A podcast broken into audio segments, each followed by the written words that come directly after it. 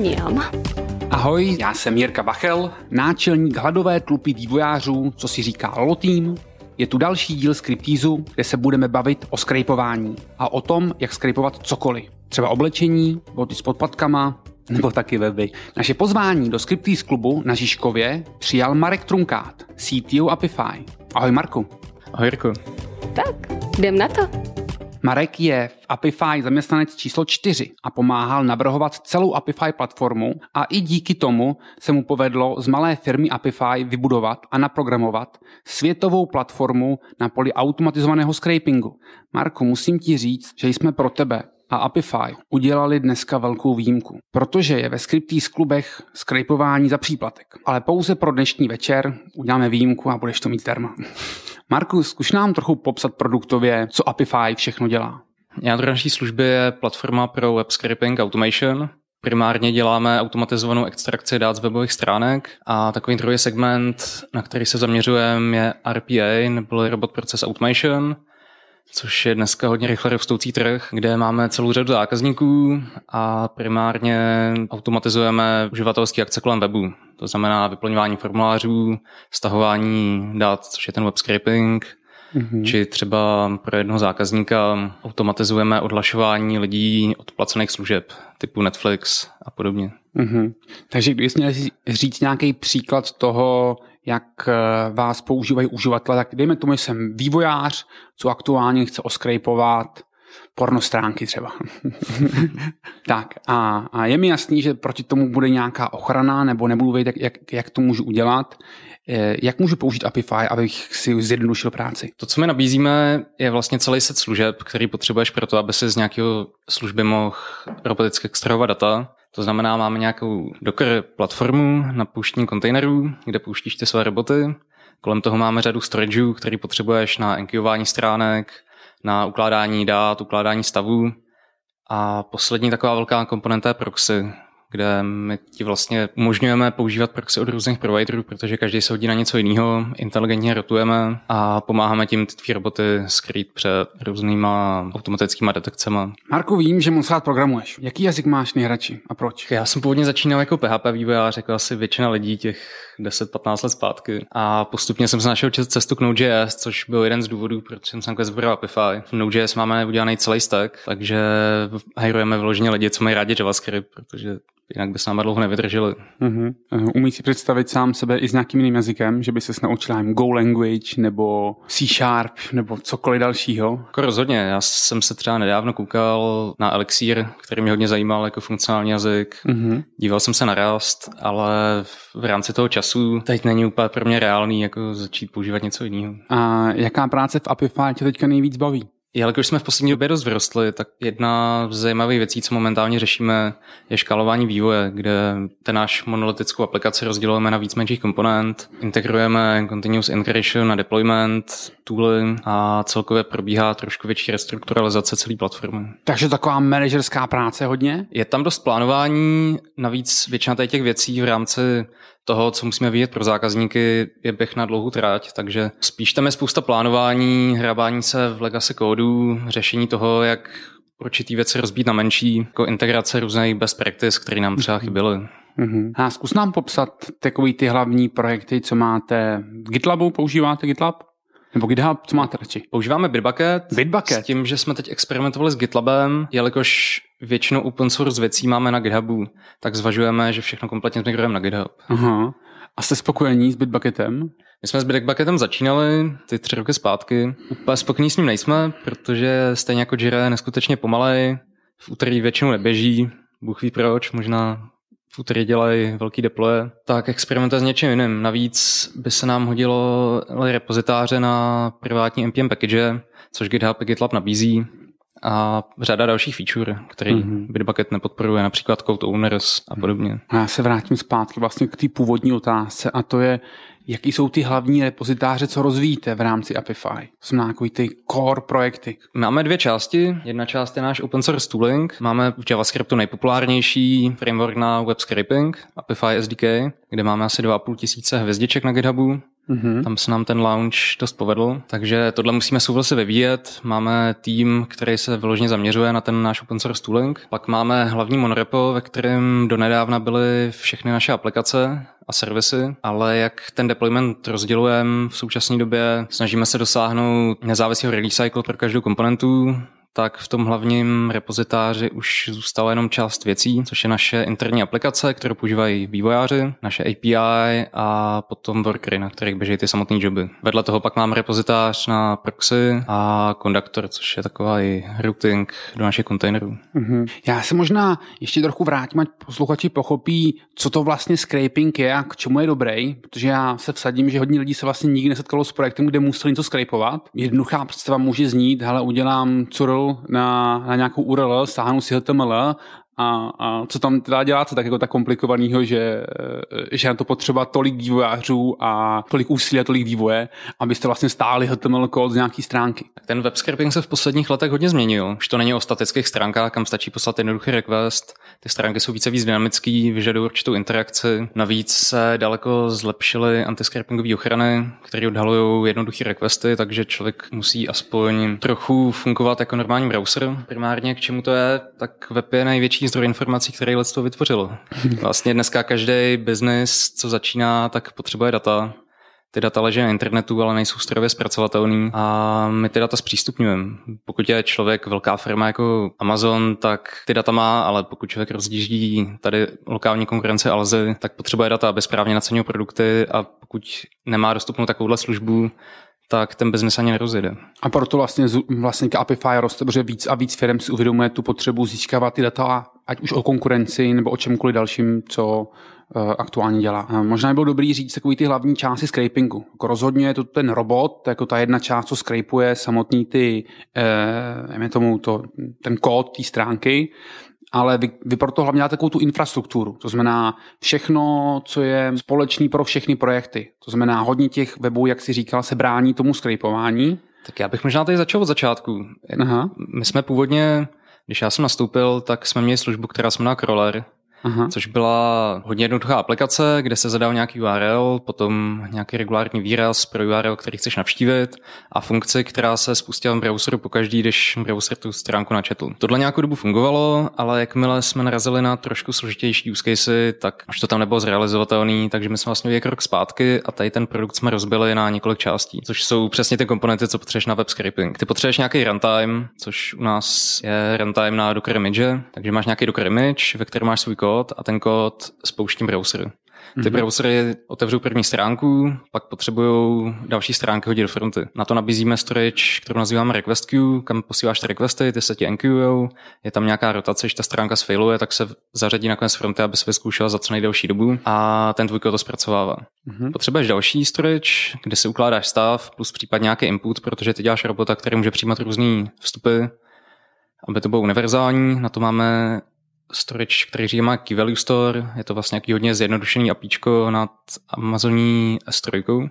A poslední věc, co potřebuješ ohledně dát, je storage na výsledky. Na to jsme udělali storage, který říkáme dataset. Tam ušuješ vlastně nějaký cokoliv, co jde serializovat jako JSON. My to ukládáme u nás a ve výsledku to můžeš stáhnout jako XLS spreadsheet, jako XML, HTML, ve spoustě formátů. A poslední věc, Taková základní je proxy, kde my nabízíme proxy specializované na různé stránky, nabízíme proxy rezidenční, které se rutují přes mobilní telefony nebo počítače reálných lidí. A v finále datacentrový proxy, které jsou nejlevnější, nejrychlejší a hodí se jenom na něco. Takže jestli to chápu správně, já si jenom napíšu ten kód, který přímo z té jednotlivé stránky dostane ty informace, co já potřebuju a vy se postráte o všechno ostatní. Ty použiješ Shopify SDK, kde máš ty jednotlivý komponenty jednoduše zaintegrovaný, takže v reálu potřebuješ napsat 20 řádků kódu a primárně tu funkci, která extrahuje data nebo označuje stránky, které chceš navštívit. Mm-hmm. Ale mě si zaujal tím, co jsi říkal, že sem tam se ty stránky brání tomu scrapování.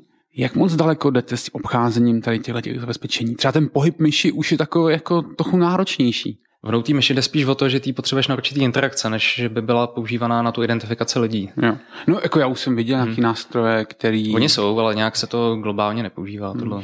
Je mi jasný, že Apify je hlavně o backendu. V čem ho píšete? Celý backend mám napsaný v Node.js, kromě řady že jo, shellových skriptů. Mhm. A kompletně nám infrastruktura běží na Amazon AWS. A proč jste si vybrali zrovna Node? To bylo ještě vlastně, než jsem se připojil do firmy, tak Honza náš CEO vybral Node, protože na web scraping potřebuješ roboty psát v JavaScriptu, takže bylo pak tak nějak přirozený použít ten JavaScript samozřejmě na frontend, ale i na backend. Já kvůli tomu mám ten Node obzvlášť rád, že mi to právě ulehčuje, tady ten switch z frontendového vývoje na backendové a je to příjemný. Navíc v době, kdy se dělají izomorfní aplikace, že my třeba web, náš web renderujeme v Reactu na backendu, mm-hmm. což bez Node.js neumím moc představit. Mm-hmm. Co používáte jako, jako headless browser? Tak my jsme začínali s Phantom.js. Aha, jasně. Potom logicky další krok byl Chrome, protože Phantom.js už nezvládl určitý stránky ani vrenderovat. Ale já si pamatuju, že i ten vývoj toho Phantoma byl takový jako sporadický. On už byl mrtvý dlouho. No, no. A my vlast, vlastně v té době jsme se rozhodli, že zaexperimentujeme s Chrome debug protokolem, zkusíme si kolem toho udělat nějaký tooling a asi dva týdny na to vyšel Puppeteer, takže nám docela zachránil pár měsíců vývoje. Mm-hmm. Takže používáme Puppeteer, používáme s Chromem i s Chromiem, zase oboje se hodí na něco trochu jiného. A na pár webech jsme experimentovali s vlastním bodem Firefoxu. A Firefox fungoval dobře. V něčem byl dokonce efektivnější Aha. a Puppeteer momentálně přidává podporu pro Firefox, takže to bude dost možná dělat takhle nativně se stejným toolingem. Mm-hmm. Já se asi musím zeptat, on headless Chromium je docela žravý na paměť. A v momentě, jako kdy toho skripujete hodně, tak očekávám, že i ty servery, na to provozujete, musí mít dost paměti. Je to tak. My samozřejmě tam, kde není potřeba použít browser, tak se snažíme používat čistý HTTP request, ale tomu kromu se člověk nevyhne nejen kvůli hranám, ale primárně kvůli tomu, že spousta webů vyžaduje interakci, rendering a spousta interaktivních prvků se renderuje až v tom browseru, když tam mají třeba částečně server-side rendering. Ve špičkách teď pouštíme určitě přes 2 terabajty ramky na našich worker mašinách. Wow, OK. to je hodně.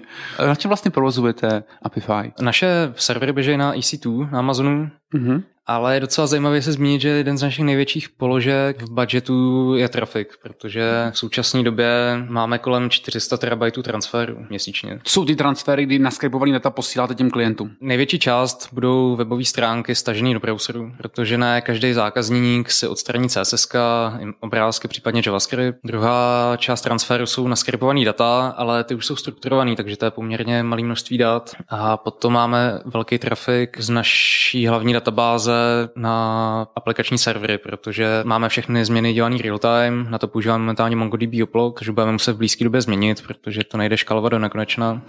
Takže většinu těchto těch dat máte uložených v Mongo? V Mongu máme pouze aplikační data, ohledně userů, jejich ranů Jasně. všechny ty, ty metadata. Výsledky ukládáme bufferem v Redisu, ukládáme do S3 mm-hmm. v bečích a frontu máme v DynamoDB. Jasně. Tam momentálně frontujeme asi 400 milionů, 500 milionů stránek měsíčně. Mm-hmm. Dynamo asi byla jako jasná volba, co použít? Nebo jste experimentovali ještě s něčím? Dynamo byla jasná volba na Amazonu. Hmm. Asi kdyby v té době byla Cassandra, tak bychom zvážili Cassandru. Mm-hmm. Z důvodu jako Lokinu je to hodně podobná databáze, ale používáme Dynamo a jsme s tím hrozně spokojení, hlavně v poslední době, když změní pricing na cenu za request, mm-hmm. tak se to daleko líp estimuje a počítá, než když se platilo za to, na kolik to má člověk naškálovaný requestů mm-hmm. za vteřinu. Mm-hmm. Já se musím zeptat, je tam něco, co se ti nelíbí na Dynamo? Je tam jako něco, jste narazili jako při používání, co vás překvapilo? Je to distribuovaná databáze, takže ne vždycky je konzistentní, takže jsme na straně klienta museli řešit určitý inkonzistence, kdy pokud například tu jednu queue používá víc klientů, tak tam v určité chvíli, chvíli čekáme, aby jsme zajistili, že ta konzistence tam bude z nejvyšší, z velkou pravděpodobností. Mám takovou oblíbenou, ale velice těžkou otázku. Na co jsou vaši backendáci nejvíc hrdí? Tak já myslím, že poslední rok to bude asi to, jak jsme udrželi krok s rostoucím trafikem. My rosteme zhruba trojnásobně každý rok. Wow, tak to máte jako krásný výhlíd na letošní rok. To ještě uvidíme s koronavirem. A i vás se týká teďka jako koronavirus? Nás koronavirus úplně přímo nezasáhl zatím. Mm-hmm. Samozřejmě některé nové projekty se protahují, něco je odložený, třeba na léto, ale samozřejmě je otázka, co se stane v příštích měsících, protože to nikdo může předpokládat, ale zatím tam ten dopad přímo není. Mm. Já se vrátím zpátky k tomu scrapování. Zaujalo mě ještě to, že musíte vlastně měnit IP adresy pro toho robota, co, se, co dělá ten web scraping. Eh, jak to děláte? Já jsem zmiňoval, že provozujeme naší proxy, mm-hmm. což je vlastně taková proxy postavená nad proxynama od spousty providerů, který měníme, nabízíme různý providery pro různý use casey. A ten browser se otevře spojení přes naší proxy, my se podíváme, jakou doménu chce crawlovat a pokusíme se najít proxy IP adresu, která na tu doménu nebyla použitá nejdíl v tom půlu, k kterému on má na základě svého plánu přístup. On mm-hmm. ji pak mhm. nějakou dobu používá a kdykoliv se může rozhodnout, že změní session a tomu vytvoří novou proxy. To jsou přesně ty věci, co kdyby si člověk psal sám, tak mu zaberou hromadu času. Tí logiky tam je spousta. No, no, no, takže si vlastně můžu vybrat libovolnou zemi a libovolný počet IP adres v té dané lokalitě, kterou potřebuju. Ty na základě svého plánu, případně si můžeš dokopit další, tak máš dostupný nějaký půl proxy IP adres, těch může být mm. 500, může být 1000. Mm. Ty jsou z různých zemí, můžeš si vybrat zemi, můžeš si u nás koupit proxy na nějakou konkrétní zemi, mm-hmm. plus navíc můžeš vždycky říct, jestli chceš použít datacentrovou nebo rezidenční. No, jako já, když jsem viděl váš pricing, tak mi došlo, že kdokoliv, kdo si píše vlastní scraperský nástroj, tak dělá obrovskou chybu. No, pokud se nepokouší obejít nějaký mega velký zabezpečení někoho a není to OK, dejme tomu kolem licenčních podmínek, tak by tohle neměl, tak by jako si to neměl psát sám. Tak těch problémů tam je velká řada. Tam jeden taky z problémů je, že každý browser, když otevře stránku, tak může vzít různé množství paměti. To může být 50 MB, může to být 500 MB, v závislosti na složitosti webu. Mm-hmm. To je takový Airbnb versus Wikipedia. To je mm-hmm. rozdíl v nějaký stovce mega nebo stovkách megabajtů. A my máme poměrně dobře vyřešený ten autoscaling, kde ty řekneš tomu robotu, kolik mu dáváš gigabajtů paměti, dostaneš proporčně CPUčko a my pak už automaticky škáluje množství otevřených oken v závislosti na tvý paměti. Mě takhle zaujal, jsem si jednou povídal se CTO Tinderu a oni řešili ochranu proti robotům. Že zjistili, že jim roboti osusávají Tinder a jim se to nelíbilo. Teďka oni řešili, co s tím a už byli docela dobrý v tom identifikovat ty roboty, ale zjistili, že když je identifikují a zablokujou, tak prostě oni vymyslí takovou novou ochranu nebo nějak vymyslí nový způsob, jak obejít to jejich zabezpečení. Tak udělali to, že začali dávat ty roboty na jiný Tinder. Že jakmile detekovali, tak jim dali prostě fejkový uživatele a fejkový data. A pak si pohrávali ještě s tím, jak je úplně zastavit. A to bylo tím způsobem, že těm robotům dávali počítat složitý matematický vzorce, aby vlastně vytěžovali tu paměť toho chromu tak moc, aby to přestalo být pro ně výhodný to dělat. No jako vlastně mě překvapilo, kolik úsilí a energie do tohohle toho dali. I když chápu, že skypování Tinderu asi není to, na co je dobrý Apify použít. Tak tohle je úplně asi use case, na který se nezaměřujeme. My, jedna z našich věcí je, že nestahujeme osobní data. Mm-hmm. Zároveň nezakládáme někdy falešní účty.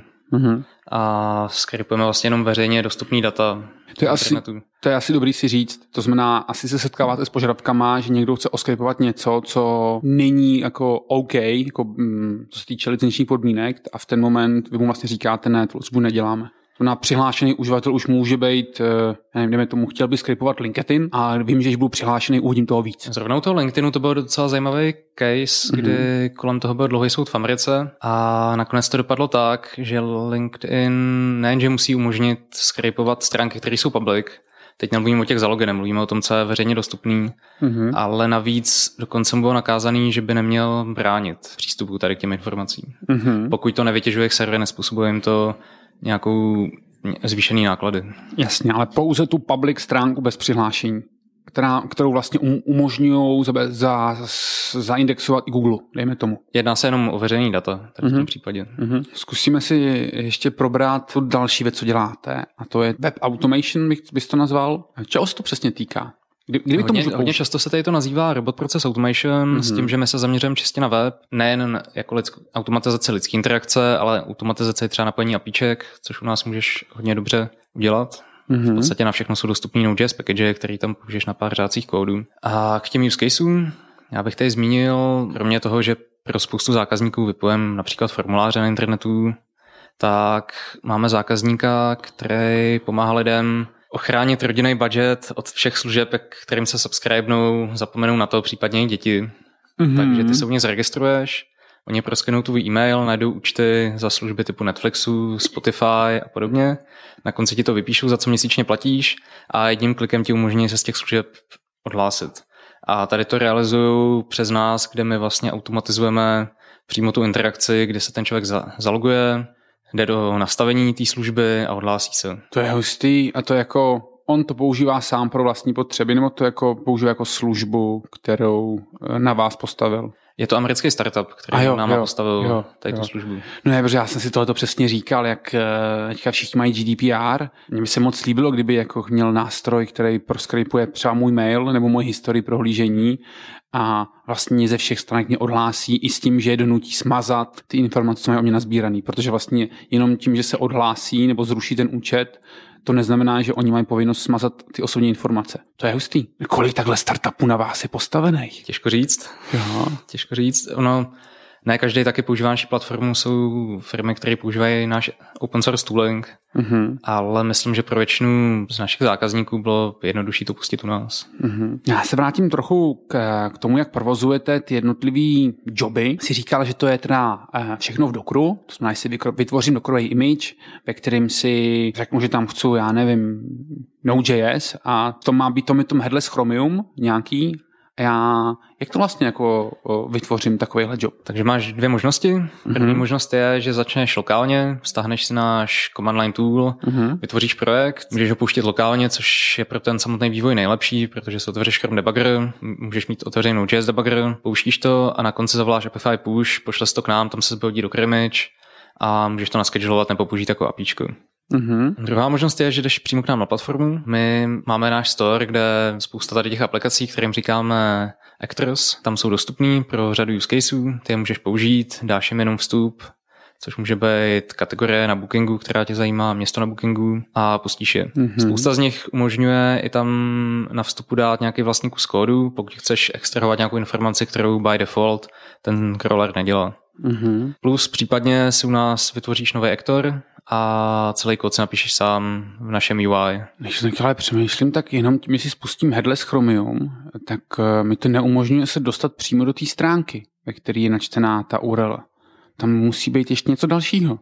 Tohle je přesně to, k čemu pak použiješ Puppeteer. Aha, jasně. Kdy získáš kompletní kontrolu nad Chromem, mm-hmm. můžeš už, jak jsme se bavili, hejbat myší, klikat, scrollovat, vyplňovat formuláře mm-hmm. a navíc můžeš na základě selektorů jednoduše extrahovat data. A řešit nějaký zabezpečení? Už se někomu povedlo dostat se z toho dokrového image někam ven? Musím zaklepat, zatím, zatím jsme problémy s bezpečností neměli. Aha. Já to můžeš vlastně říct, ale už jste skrypovali nějaký lehtivý obsah nebo něco podivného, co tě vlastně samotného překvapilo, že někoho napadlo skrypovat? Já bych teď zmínil jeden zajímavý use case, Aha. který máme, tak nás používá americká neziskovka Torn která hledá unesený děti plus případně i dospělí lidi, protože oni zmizeli třeba 8 let zpátky. A my pro ně krolujeme stránky s erotickými služb, nabídkama v Ázii, v Africe, v Jižní Americe a stahujeme jim videa, obrázky, oni je porovnávají s databází zmizelých lidí a hledají v nich unesený děti. Wow. A za těch několik let, co fungují, předtím používají jinou službu, za kterou nebyli spokojení, pak přišli na nás tak našli 7 tisíc dětí. Wow, to je hustý. A jak se vrátíme eh, trochu víc k vašemu apíčku, že já chápu, že to běží na Nodu a jak komunikujete s tou webovkou, s tím klientem? To bude nějaký restový apíčko, nebo co používáte? Tak celá naše aplikace je udělaná v Meteoru. Uh-huh. Ty čtyři roky zpátky byl jediný full stack framework, takže to bylo nejsnažší to v tom mm-hmm. napsat. Bohužel ten vývoj poslední dobou ustal, protože většina z týmu Meteoru se přesunula na Apollo, GraphQL klienta a server, takže ten vývoj už je dost pomalej. Takže my jsme teď ve fázi, kdy vlastně z toho Meteoru postupně migrujeme pryč. Náš frontend byl postavený v handlebarsech Meteořích, tím, že ho postupně přepisem do Reactu, takže teď je to kombinace Meteoru handlebars. Mm-hmm. Ten backend postupně zmenšujeme, protože tím, jak jsme většinu interakcí umožnili klientům přes APIčko, tak už přímo z klientů z frontendu voláme naše APIčko, takže ten kód postupně z Meteoru mizí. Mm-hmm. Takže v nějaký dohledné době si myslím, že ten Meteor úplně opustíme. A mm, na co přecházíte teda? Jako to úplně na vlastní řešení, vy si píšete všechno sami? Máme restový APIčko v mm-hmm. nad Expressem mm-hmm. a dost možná v nějaký budoucnosti trošku v řádu roku zvážíme použití GraphQL. Mm-hmm. Mm-hmm. až narazíme na určitý limity, protože ty data budeme dál načítat přes Meteor a budeme hledat cestu, čím to nahradit. Já to v podcastu zmiňuji často, já jsem jako velký fan na GraphQL, i když samozřejmě známe i spoustu jeho limitů, Mm-hmm. A tam, kde jsem byl nejvíc nadšený z jeho použití, nebyly ani ty query, co jsou v podstatě gety, ani ty mutation, což jsou posty, ale spíš ty subskripce, kdy v momentě, kdy si potřeboval dělat nějaký real-timeový změny přes WebSockety na klientovi, tak to jako hodně zrychlovalo vývoj. Ale zase to není nic, co by tady neexistovalo. Přesně tak, to je jedna z věcí, protože my momentálně real-time aktualizace děláme přes MongoDB oplog, což znamená, že každý aplikační server musí poslouchat všechny změny z Monga, co způsobuje poměrně velký trafik a zátěž toho serveru. Takže hledáme alternativu. Uh-huh. A proto zvažujeme GraphQL. Uh-huh. Uh, ale jak se takováhle platforma testuje? Tak když jsem nastupoval, tak nebyly testy žádný. vlastně můj první úkol v Apify bylo udělat první sadu integračních testů na tapíčkem. A tím, jak jsme skoro všechny interakce, které můžeš dělat v UI, umožnili našim klientům přes API APIčko kompletně pokryt integračníma testama, tak to pokrytí je slušný. Do nedávna jsme netestovali vůbec UI, Mm-hmm. Až teď jsme začali nasazovat první testy s použitím Cypress frameworku na interakce, které se netestují nebo neotestují se tak rychle v produkci, jako je třeba mm-hmm. sign up, sign in a podobně. A postupně s každou feature to snažíme trošku rozšiřovat. A jsme u toho testu, testování, tak já musím zmínit i TypeScript. Je to něco, co, co vás z Node baví? Nebo jste se rozhodli nepoužívat? Mm, momentálně TypeScript nemáme nikde. U našich open source toolů jsme přidali teď TypeScriptové definice, mm-hmm. aby to aspoň mohli používat naše zákazníci. Pravděpodobně, pokud dostaneme do firmy trošku expertízy TypeScriptový, tak to použijeme pro nové projekty. Mm-hmm. Ale zatím jste to nějakou tu potřebu neměli, ono jako, to není jako nějaký samospásný, ono to prostě jenom pomáhá a nacházet nějaké chyby rychleji. Ale stejně by nejspíš ty chyby mělo odhalit uh, ten váš integrační test. Tak já věřím tomu, že by to bylo v TypeScriptu, tak tam spousta problémů, co tam je, vyplave. Aha. Ale spíš historicky, protože většina těch našich komponent se rozvíjí už dlouho, hmm. tak je docela těžký tu velkou codebase migrovat do TypeScriptu, takže spíš uvažujeme o nových projektech, kde bychom to použili. Mm-hmm. Je to těžké, co zavádět vlastně e, něco nového, nějakou novou technologii. Teďka do projektu, co už tady vyvíjíte, tři, čtyři roky, tak najednou ho otočit někam úplně jinam, po případě tam jenom přidat novou technologii musí být náročný. My tohle zažíváme hlavně s tím Meteorem, kde tuhle migraci máme naplánovanou na celou řadu měsíců, protože jenom předělat CUI do Reactu je dost časově náročný, takže to spojíme s určitým redesignem těch komponent. Rozhodně je to snaží začít s novou technikou něčeho nového a pak to implementovat do, ně, do stávajících projektů. A to je ta, jako ta největší technická challenge, co vás teďka čeká? Ten Meteor nahradit vaším řešením? Těch věcí je víc. Teď máme například rozdělený nový billing, kdy ta naše vlastně původní sestava plánů třech plus custom plán přestala stačit, protože se to nedá škálovat s tím množstvím věcí, které nabízíme. Mm-hmm. Takže potřebujeme přidat nějaký edony. Spousta našich zákazníků měla problém v tom, že má určitý plán ale potřebuje jednorázově překročit, což momentálně šlo dělat pouze tak, že napsat na support a někdo jim to dočasně zvýšil, takže se snažíme přijít na kombinaci plánů a pay as you go modelu, kdy člověk si bude platit nějaký base plán a k tomu tu overusage mu naučtujeme, podobně jako to dělá z řada jiných služeb. A tohle je hodně velká změna, protože vůbec migrovat zákazníky na nový pricing, na nový billing systém je dost složitý. Chápu. Takže to je taková asi největší challenge na příští, si myslím, dva, tři měsíce. Mm-hmm. Ale zkusím trochu popsat váš vývojový proces. Tak nám v tomhle procesu hodně pomohl Product Board. My máme spoustu insightů od našich zákazníků, co přichází přes support, přes chat, mm-hmm. posíláme user servy a spousta mých kolegů je v kontaktu s určitými enterprise zákazníkama po mailu, kde se objevuje spousta insightů z toho, jak se jim to používá. Takže my všechno tohle sbíráme do projektboardu, kde kolem toho stavíme featurey, návrhy na novou funkcionalitu a ve chvíli, kdy se shodneme na tom, že se něčem bude dělat, tak to teprve přesuneme do Jiry a uděláme kolem toho nějaký vývojový plán.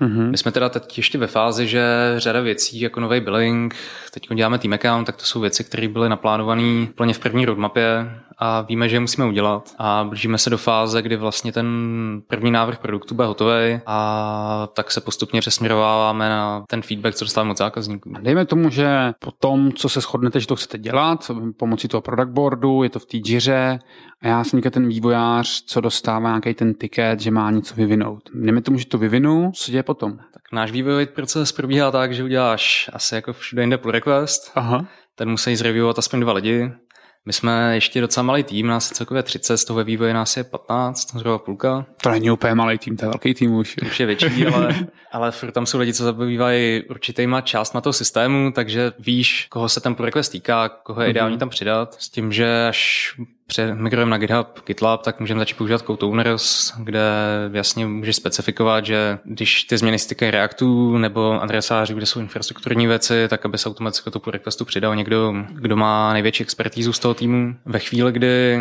to projde tím pull requestem, dostane to approval, tak můžeš mergenout s tím, že u části našich servis už máme automatický deployment, takže to, co jde do developu, tak se nasadí na staging, pak se to marže do masteru, jde to na produkci, mm-hmm. ale... Pokud to projde všema těma integračními Pokud to všem projde, mm-hmm.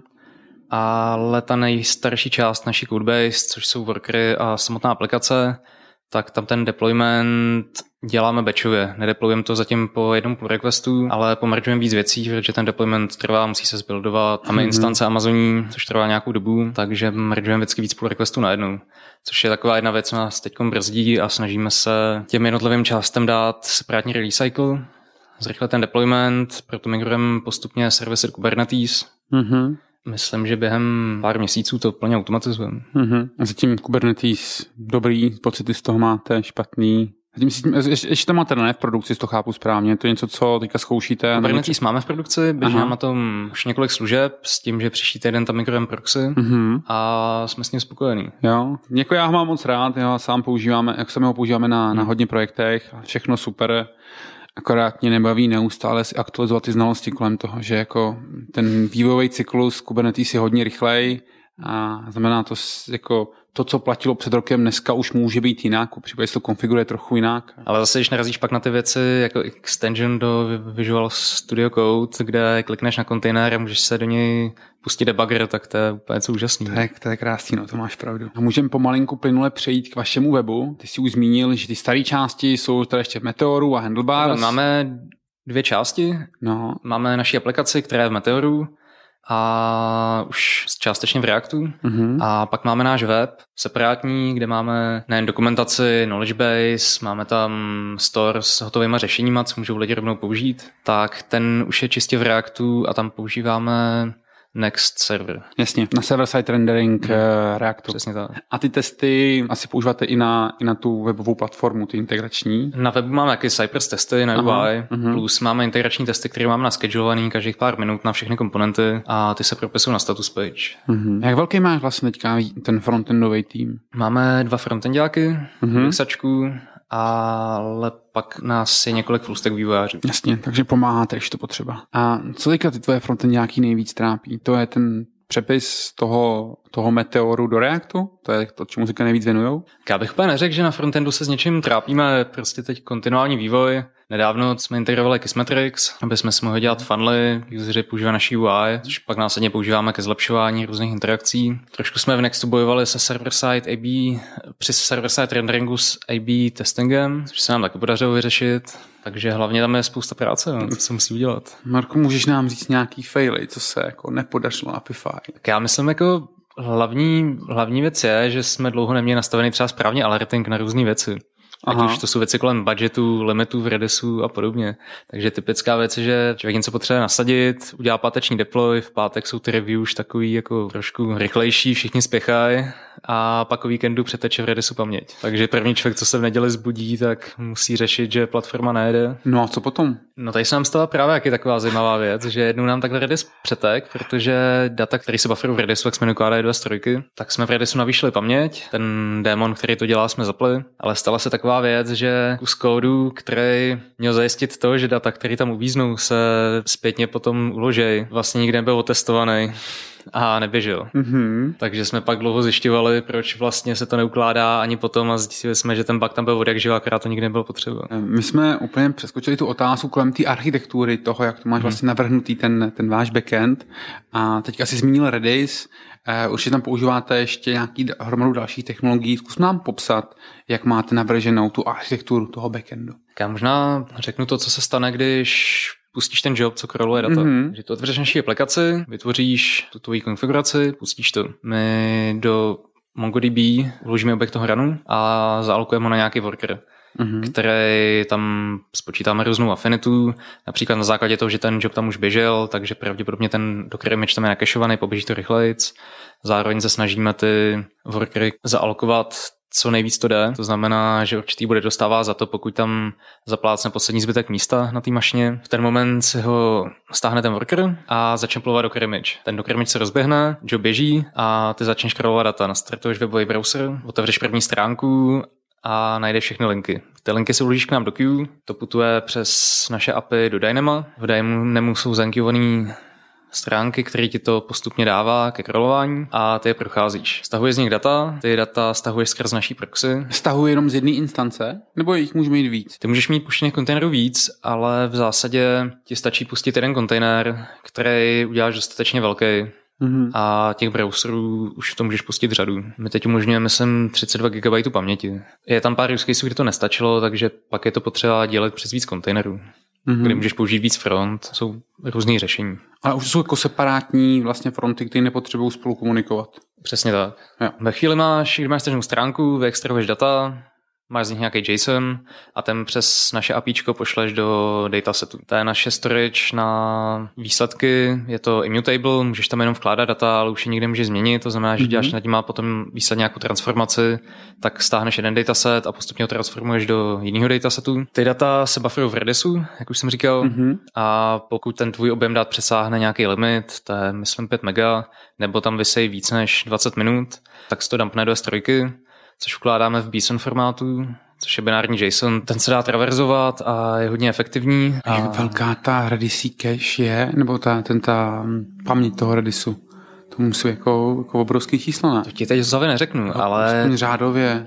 Ale když si veme, že ty výsledky, my tam buffer maximálně 5 mega, takže s 5 gigama ramky to máš tisíc oběžných ranů. Těch dat za tolik není, zatím to zvládáme, máme primary repliku mm-hmm. s tím, že to můžeme pak jednoduše předělat na klastr. Uh. No, tímhle máš stažní ty data, mm-hmm. který si pak z té S3 z našeho datasetu stáhneš v různých formátech. A jak kolik formátů takhle podporujete? Já jsem viděl jich strašně moc, jako těch způsobů, jak to můžete tomu já eh, myslím, že, mám, poslat. já myslím, že máme asi 8, 8, 9. Máme tam ty základní, nestrukturovaný, jako XML, JSON, JSON-L, RSS, pak máme tabulární formáty, CSV, HTML, tam je to trošku složitější, protože jak tam člověk ukládá ty data, Oni jsou, můžou být inkonzistentní, každý ten objekt. Mm-hmm. S tím, že ale v tom web scrapingu to bývá obvykle konzistentní přes jeden rán, tak my si v průběhu toho ukládání těchto dát budujeme nějakou strukturu, takovou kostru, toho, za který pak jsme schopni vytvořit tu výslednou tabulku, protože ty tam můžeš posílat. Ne každý objekt, co tam pošleš, tak má všechny properties a my potřebujeme na začátku rovnou znát strukturu té tabulky. U těch datasetů vlastně nelimitujeme velikost, takže ten jeden dataset může mít stovky gigabajtů.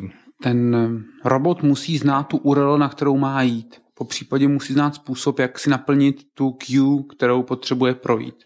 Jak funguje to hledání těch stránek? Já tomu, že bych chtěl projít všechny inzeráty na Aukru, ať mám nějaký jednoduchý příklad. Hrozně záleží to use case od use caseu. Ty to můžeš rozdělit na víc jobů celou po sobě, uh-huh. který můžeš dát do pipeliny, ale v zásadě se to dělá většinou tak, že začneš na první stránce a pro takový typu Aukra bys měl dva regulární výrazy pro URL, který chceš procházet. Jedno by byly listing page a druhý by byly ty product, product detail page. Mm-hmm. A nevím tomu, že bych to nechtěl procházet přes nějakou regulárku v URL, mm. ale chtěl bych vysloveně si vylistovat všechny ty kategorie mm. a vidět a kopírovat ty URL, co jsou u každého z těch položek a jenom klikat na další stránku. A druhá možnost je, že si uděláš selektor na všechny prvky menu, mm-hmm. to se zankuješ a pak potřebuješ ale poznat linky na ty detaily jednotlivý, mm. pokud ty listingové page neobsahují všechny informace, co hledáš, takže potom ještě inkuješ ty jednotlivé produkty.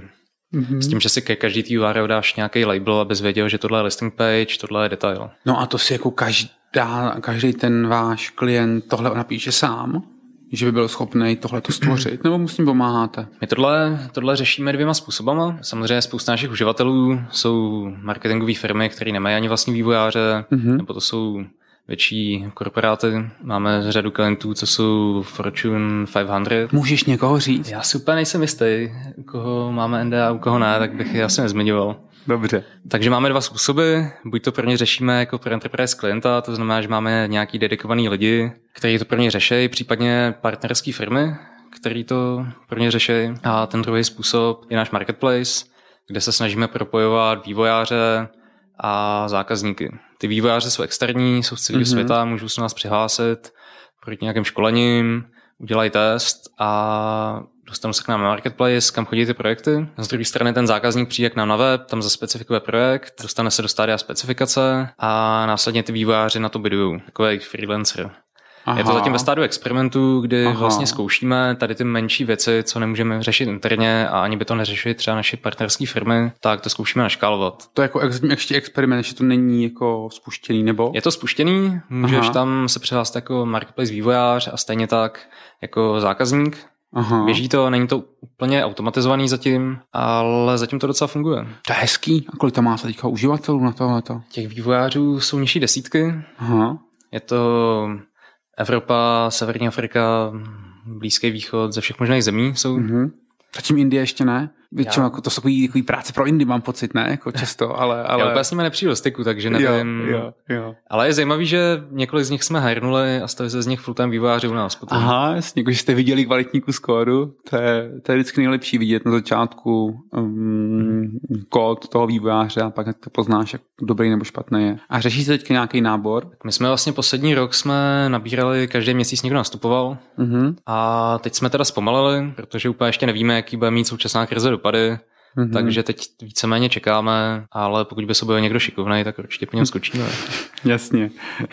Apify je známý, že se angažuje ve spoustě neziskových projektech, jako třeba hlídat států, hlídat shopů a, a prý i něco s COVID-19, teďka hodně frčí Pomáháte nějak té skupině COVID-19? Vlastně, když začala krize současná, tak nám začal scházet strašně moc požadavků na korolování stránek ohledně rozšíření COVID-19. My jsme je začali řešit zdarma, buď interně nebo skrz náš marketplace a otevřeli jsme stránku apify.com slash covid-19, kde tady ty apička zpřístupňujeme. Už máme docela solidní pokrytí všech možných zemí, aktualizujeme to každých pár minut, takže mm-hmm. pokud někdo, novinář, například potřebuje určitý data, tak my mu je teď poskytneme. A ten hlídač státu, to dělá co? Pokud vím, tak hlídač státu skrajpujeme Twitter politiků. Co ty různý výroky? Různý výroky, které po čase třeba smažou, tak my to sbíráme. A hlídat shopů? Ještě původně to vzniklo, my jsme vlastně krolovali řadu českých e-shopů uh-huh. a napadlo nás zkusit se podívat, jak to vypadá se slevama ohledně Black Friday, takže nějaký tři roky zpátky jsme udělali analýzu,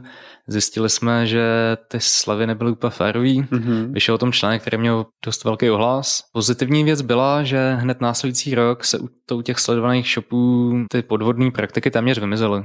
Nejsnažší věc je, že si můžeš stáhnout náš extension, Aha. který dokonce ty e-shopy už doporučují a uvidíš tam, jak se cena vyvíjela za poslední týdny a uvidíš, že ta cena je reálná. Aha. Ono částečně to v té době bylo i, že třeba tam mohly mít určitý chyby, na které si dávají daleko větší bacha, uh-huh. takže ten pozitivní dopad tam byl. A pak právě s Topongs a s Kebulou dohromady uh-huh. jsme vytvořili extension, uh-huh. kde my vlastně krolujeme data, Kebula je zpracovává a Topmonks udělal extension, ze které můžeš navštívit už poměrně dost českých e-shopů, některých slovenských, a podívat se na to, jak to s těma slovama vypadá. To znamená, já na té stránce, budu na té Alze, když jsme se o ní bavili. Ty uvidíš uvidím... graf, že ta cena byla na nějaký úrovni a pak opravdu klesla o mm-hmm. 10-20%. Mm. Ale neděláte to, že byste řekli, když jsi na Alze a jsi na, já nevím, novým iPhoneu, že byste řekli a tady na webu mobillevni.cz je levnější o 2000. Ne, ne, ne, to není smysl tohohle rozšíření. Smysl rozšíření je, aby jsi opravdu věděl, že sleva je sleva. Právě mi tu Apify Scrape Promisa zahlásila Resolve, to znamená, že Scriptease Club nám zavírá, ale nebojte, můžete si poslechnout další slíkačky, třeba Showmax, Social Bakers, Muse a mnoho dalších na webu scriptease.lolo.team. Nezapomeňte nás odebírat, a vám nic neuteče. Ahoj a brzy naslyšenou. Ahoj. Wow. Máme za sebou další Scriptease Show. Přihlaj se k odběru, abys slyšel další slíkačky. A jestli máte zájem zatancovat si s námi u tyče, tak za námi přijďte do klubu na adrese www.lolo.team